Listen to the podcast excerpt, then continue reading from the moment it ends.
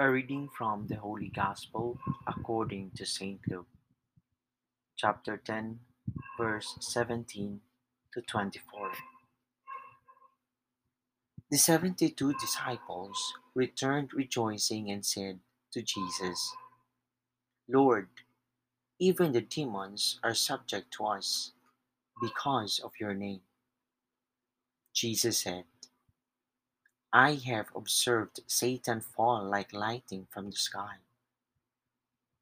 Behold, I have given you the power to tread upon serpents and scorpions and upon the full force of the enemy, and nothing will harm you.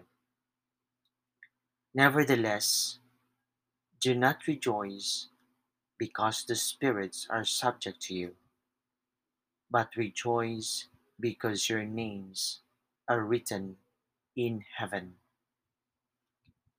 At that very moment, he rejoiced in the Spirit and said, I give you praise, Father, Lord of heaven and earth, for although you have hidden these things from the wise and the learned, you have revealed them to the childlike. Yes, Father, such has been your gracious will. All things have been handed over to me by my Father.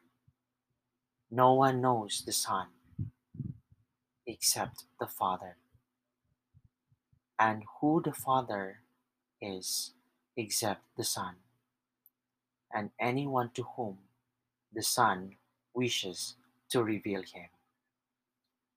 Turning to the disciples in private, he said, Blessed are the eyes that see what you see.